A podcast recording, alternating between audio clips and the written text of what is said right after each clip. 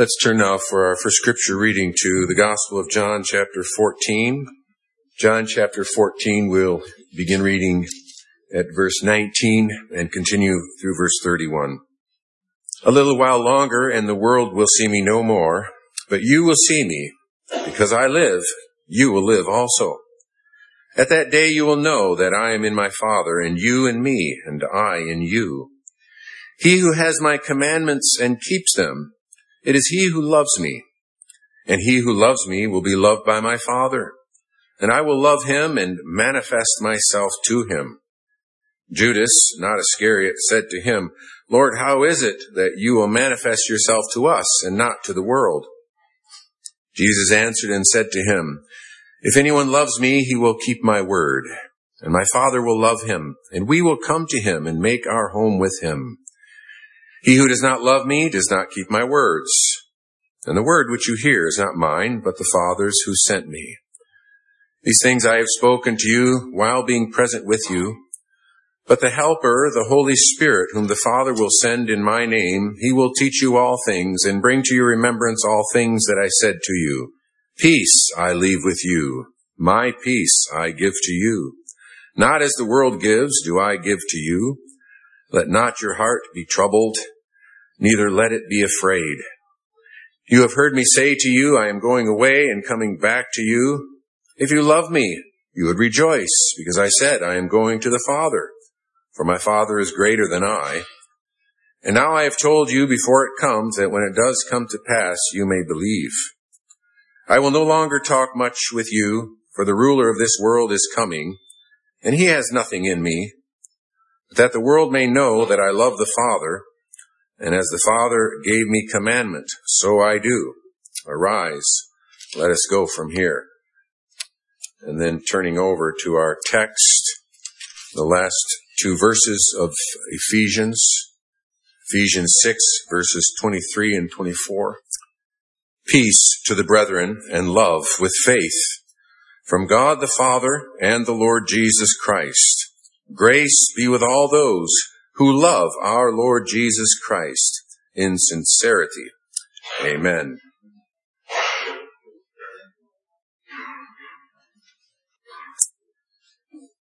Congregation of our Lord Jesus Christ, we've come this morning to the closing words of Paul's letter to the Ephesians.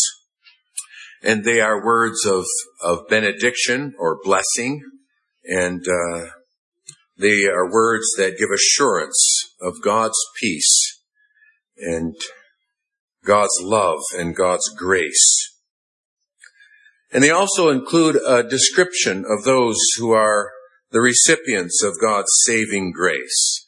They're described as those who love our Lord Jesus Christ in sincerity. And this morning we want to give a special attention uh, to this rather unique feature of uh, of this blessing, this uh, benediction with which Paul concludes his letter to the Ephesians. It's uh, a unique feature that singles out in this particular way those who are the blessed by God. It makes clear that God's blessing is not uh, indiscriminate. Uh, not everyone who sneezes is blessed by God. More importantly, not everyone uh, who claims to believe in God is necessarily blessed by God. Not everyone who says, Lord, Lord, is blessed by God. Not everyone who is sincere about their religion. There are a lot of sincere people about a lot of different kinds of religions. But that sincerity and their belief in God after some manner does not ensure that they're certainly going to go to heaven because they're religious people and they believe in God after a manner and they're serious.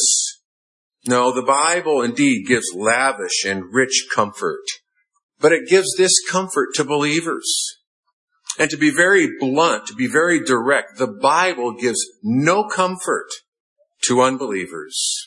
The Bible gives no comfort to those who are dead in trespasses and sin and still in their unbelief. Now we must follow that up by saying that the Bible does, without distinction, without discrimination, point all to the one and only way of comfort. in our Lord Jesus Christ.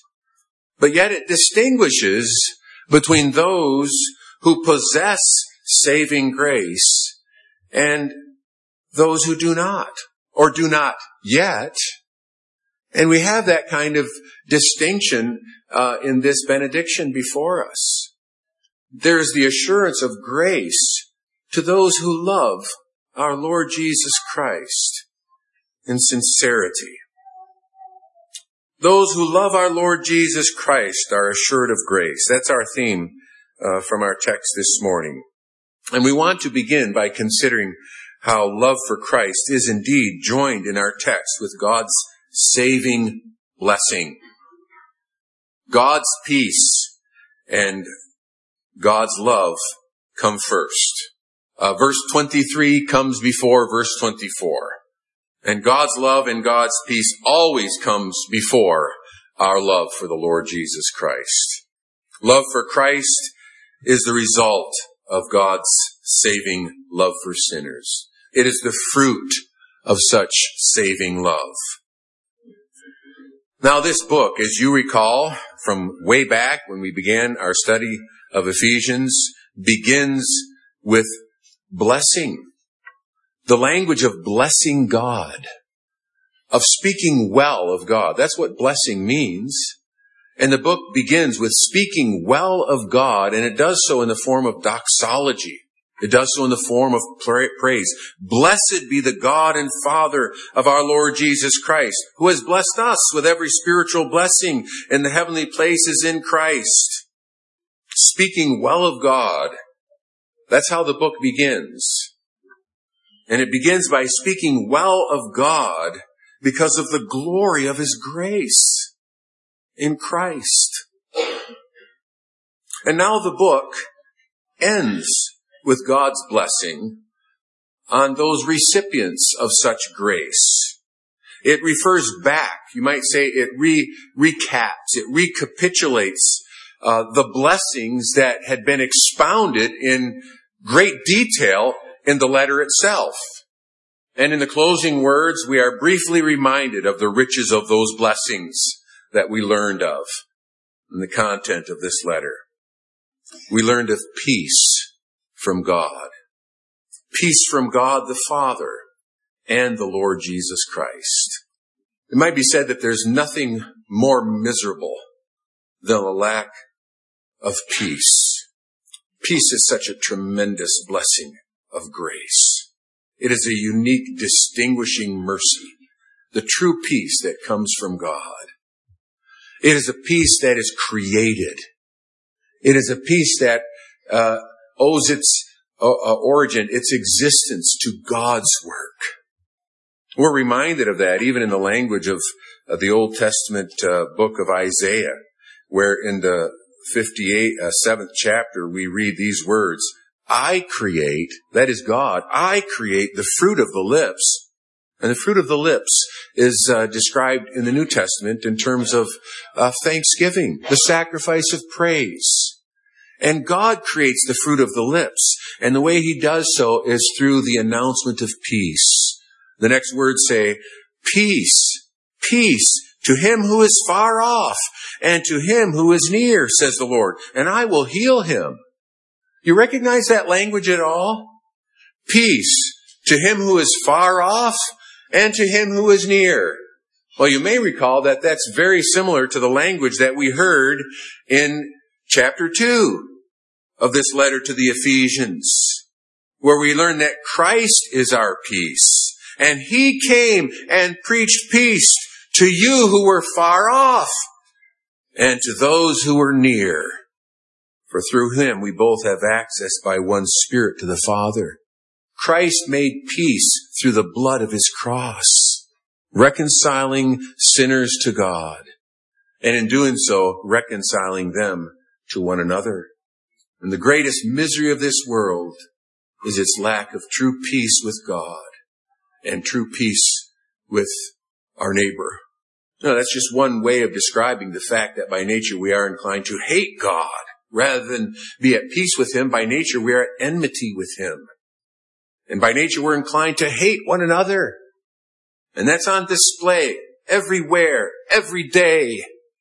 And we've been horrified by the display of such hatred in the past weeks. The lack of peace among peoples, among nations.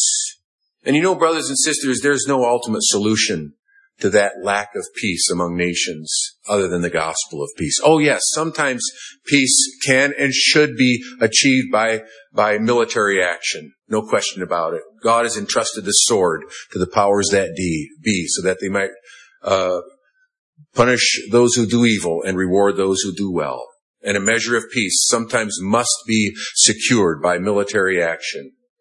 And a measure of peace can sometimes be uh, secured by by uh, negotiation and by treaties.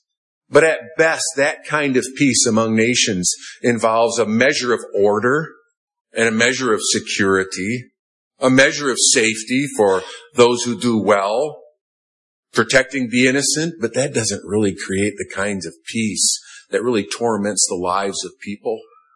It's very limited. Only in Christ is there true peace established as, as described in, uh, in, in Ephesians 2 or Isaiah 57. But the wicked are like the troubled sea, it goes on to say, when it cannot rest, whose waters cast up mire and dirt. There is no peace, says my God, for the wicked.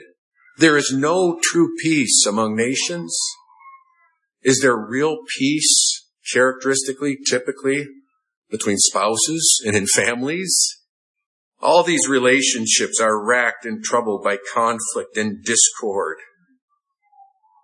This lack of peace is the torment of the soul. It's the unrest of conscience, the gnawing anxiety behind so much discord, so much conflict with oneself as well as with others. Christ is our peace. That's the language of chapter two. Because he has reconciled us to God. And that's a shared peace. And it's a peace that is continually sustained by God's ongoing provision of grace. And that's what's assured to us in this benediction. Peace from God, our Father, and the Lord Jesus Christ. That comes first. We also have love as those who have first received love. Peace to the brethren and love from God the Father and the Lord Jesus Christ. Let remind you, let me remind you of uh, the language of chapter two again, earlier in the chapter, where it says, God who is rich in mercy because of his great love with which he loved us.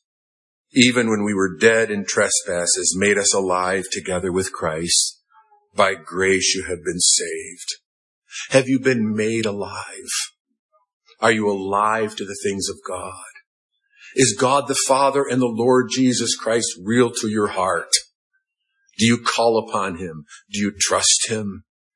What's the explanation for that? You might put it this way You might put it very personally and individually, because of his great love with which he loved me.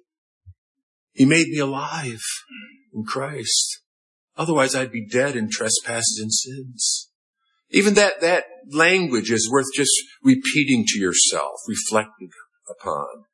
Because of his great love. The God who is rich in mercy a mercy that moves him to demonstrate it and display it in saving love, great love, the great love with which he loved me.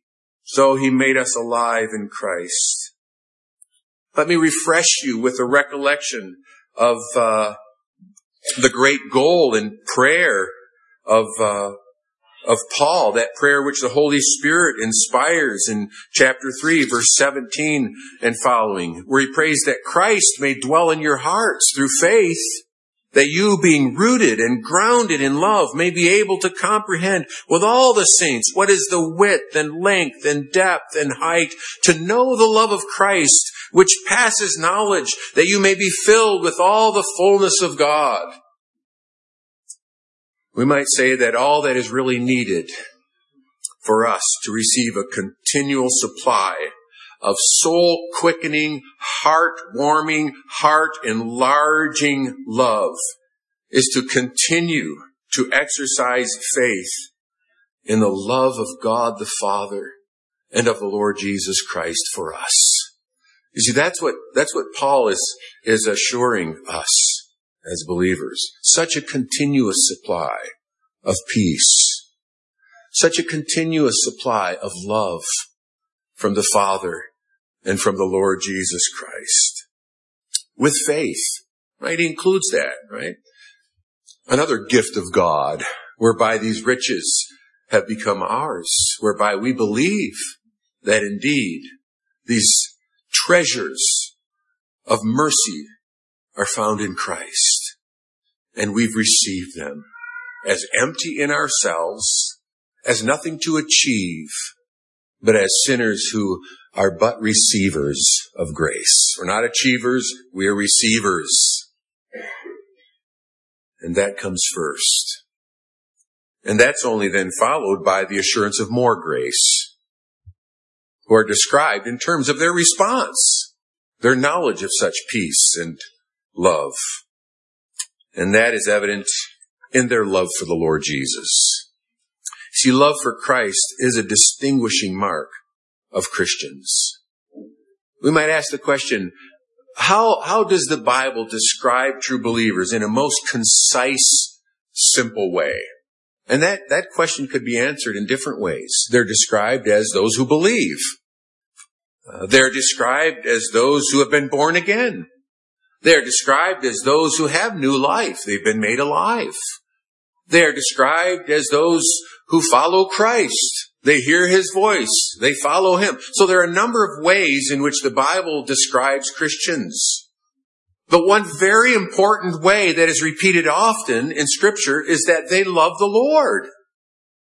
In fact, this is so important that the apostle Paul in 1 Corinthians 16, 22, also very close to the uh, concluding words of his epistle says, if anyone does not love our Lord Jesus Christ, let him be accursed.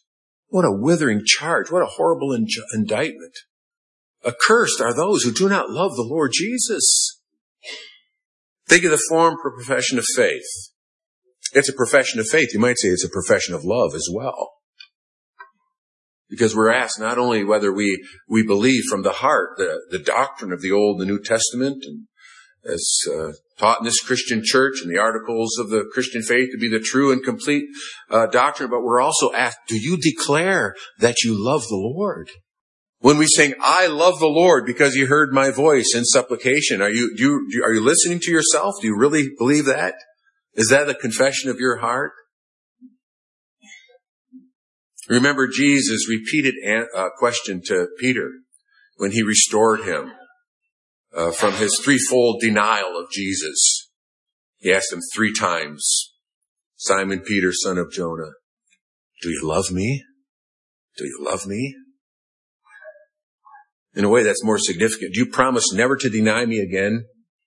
Will you forever be loyal to me from now on? You might say, well, yeah, those things are really included, but Jesus zeroes in on this matter of his love for the Savior. Do you love the Lord? I realize that some Christians, some Christians may find that question a little bit unsettling. And sometimes the reason for that is true humility and a true knowledge of their sin and weakness. In a sense, they, they could probably ask uh, the question, do you fear the Lord? It might be easier for them to do that. It might even be easier for them to say, do you trust in the Lord? Yeah, they do trust in the Lord. They call to, upon Him. They pray to Him. They seek Him. But when they're asked, do you love the Lord? They feel, oh, my love is so inadequate.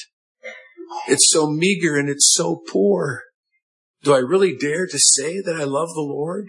There's a sense in which it's proper for people to have that kind of humility before such a question as this. We've heard some time ago that in a way it's proper to have that kind of humility and trembling before the question, do you believe in God? Because if we really believe in God, we recognize, we ought to, that that ought to be life transforming. And so it is. If we dare to say we love the Lord Jesus Christ, we recognize that that's not some trite little confession. It's not some sentimental statement.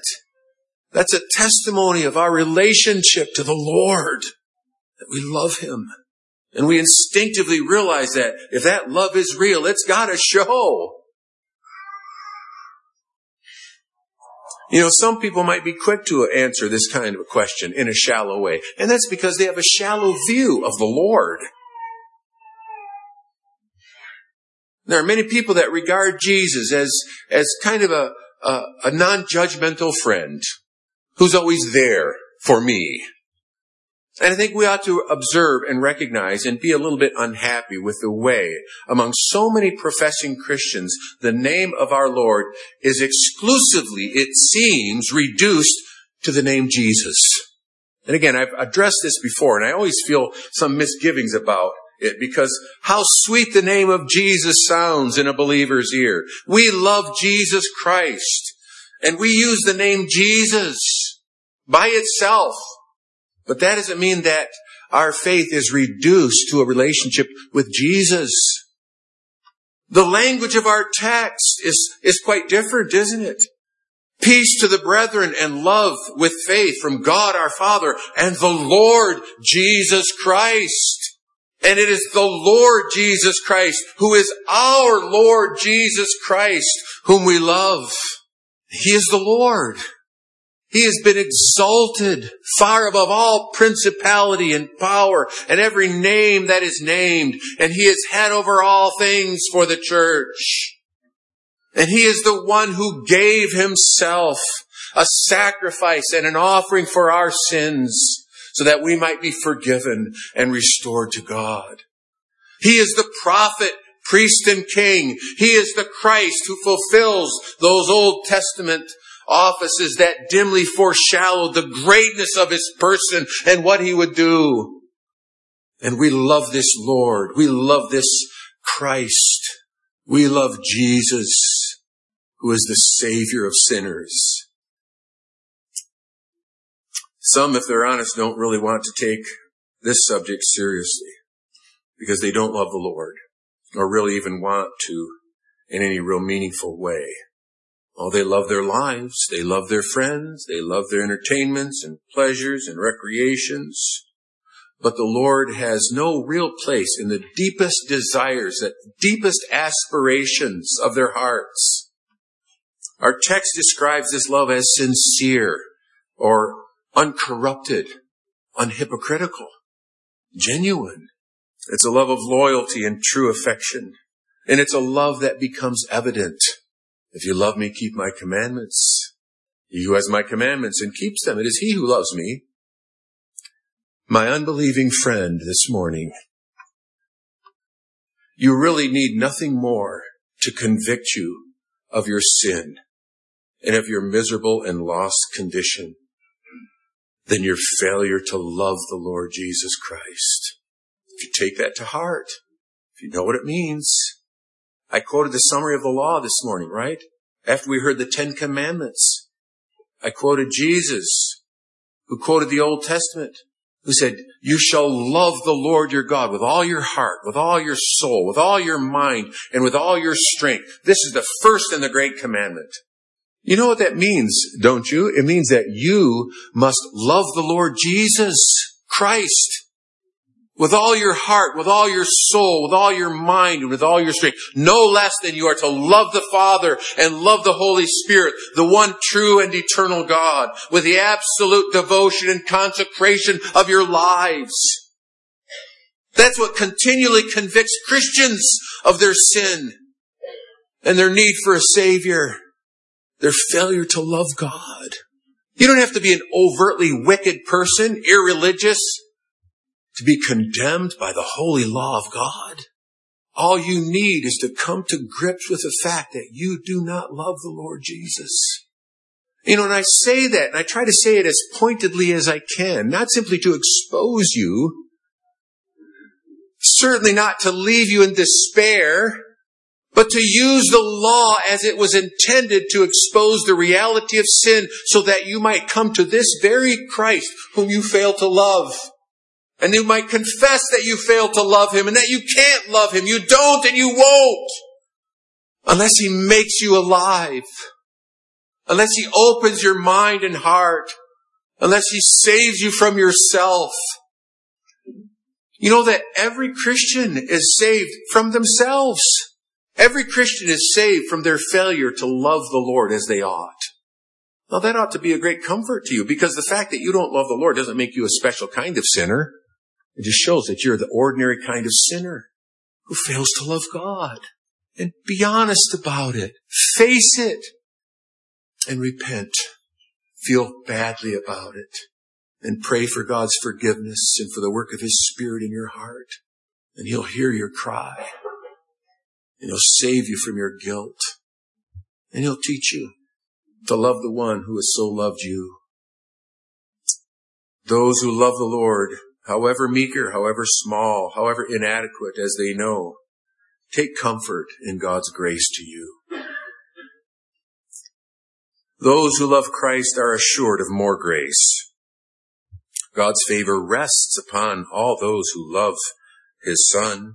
In John 16, we, we read, uh, in that day you will ask in my name, and I do not say to you that I shall pray the Father for you, for the Father himself loves you, because you have loved me and I believe that I came forth from God. Never think of the Father as if He's the hostile one, as He's the one who's kind of against you, and Jesus kind of gets in between, and He's the mediator, but God doesn't really love you. No, no. Believers are to know that the Father loves them. It's the Father who sent His Son. And those who believe that He came from God, and those who love Him, well, God delights in those who so receive and love His Son, the greatest of gifts. And this is in the context of the assurance of receiving what we ask in prayer. In that day you will ask in my name. We ask in the name of the Savior as those who trust in Him and love Him. And uh, we can be confident that God hears our prayers because we have this testimony of His grace in our own hearts. The assurance of our text is wide. It's as wide as the description that's given. And it's very expansive. It's like it's all inclusive. Grace be with all those who love our Lord Jesus Christ in sincerity. In other words, it's a, a blessing. It's a, a, a benediction uh, that is to every believer in every congregation of our Lord in every place. It's beyond the specific congregation there in, in Ephesus. God knows all those who love Him and he promises grace to them. In Psalm 91, uh, we, we hear the words of God. Because he has set his love upon me, therefore I will deliver him. I will set him on high because he has known my name. He shall call upon me and I will answer him. I will be with him in trouble. I will deliver him and honor him. With long life I will satisfy him and show him my salvation. Now, I believe that this is a messianic psalm. It's a psalm that cannot be properly understood uh, apart from Christ. When, when Satan quotes it, he shall give his angels charge over you. He probably knew that better than a lot of uh, modern readers might know it and think it only describes us. Well, it describes us, but first of all, uh, it describes the Lord Jesus Christ who has set his love upon the Father like none of us ever have. But in Christ, we also hear these promises of God's protection, the answer to our prayers, the assurance of eternal life in Christ. And in Christ we have also set our love upon God because he so loved us. And those who love our Lord Jesus Christ, despite misgivings and the conviction of the meagerness, the inadequacy of that love, they also may know themselves as those who love the Lord. Actually, the canons of Dort, which we might associate with a rather intellectual, heady uh, kind of confession of deep doctrine that's really way t- too far beyond us to give our attention to. No, no, it's in the canons of Dort that we find these little jewels like, like Article 13 after simply after describing the incomprehensible nature of, of regeneration, how God gives life to those who are dead in trespasses and sins. And it describes it in a marvelous way in uh, Article 12. But then it goes on in Article 13 and it says, in this life, believers cannot fully understand the way in which this work occurs. Meanwhile, they rest content with knowing and experiencing that by this grace of God, they do believe with the heart and love their Savior. We know not how this wondrous grace God imparts to us. There's mystery and miracle in bringing sinners to life, but we know that we trust in Him. We know that we love Him. We can know ourselves. Now indeed, our love can cool and falter, and then we may be doubtful and troubled. We need to beware of the evil days in which we live, in which lawlessness abounds, and in which the love of many will grow cold. We need to realize that we can be strong in many ways. We can be strong in labor, in service, in the church. We can be strong in doctrine. We can be strong in discipline and be weak in our love for the Lord. And you know how we know this? We know it through another letter to the church in Ephesus. We know it from the words of our Lord Jesus Christ in, in uh, Revelation chapter 2, where the angel, the messenger of the church is addressed. And the church is commended in many ways. I know your works, your labor, your patience, and that you cannot bear those who are evil. And you have tested those who say they are apostles and are not, and have found them liars. Good for you. You expose these false teachers. They're liars. And you, you, you expose that by testing them and their beliefs. And you have persevered and have patience and have labored for my name's sake and have not, and have not become weary. They're commended for hating the deeds of the Nicolaitans. Nevertheless, I have this against you, that you have left your first love.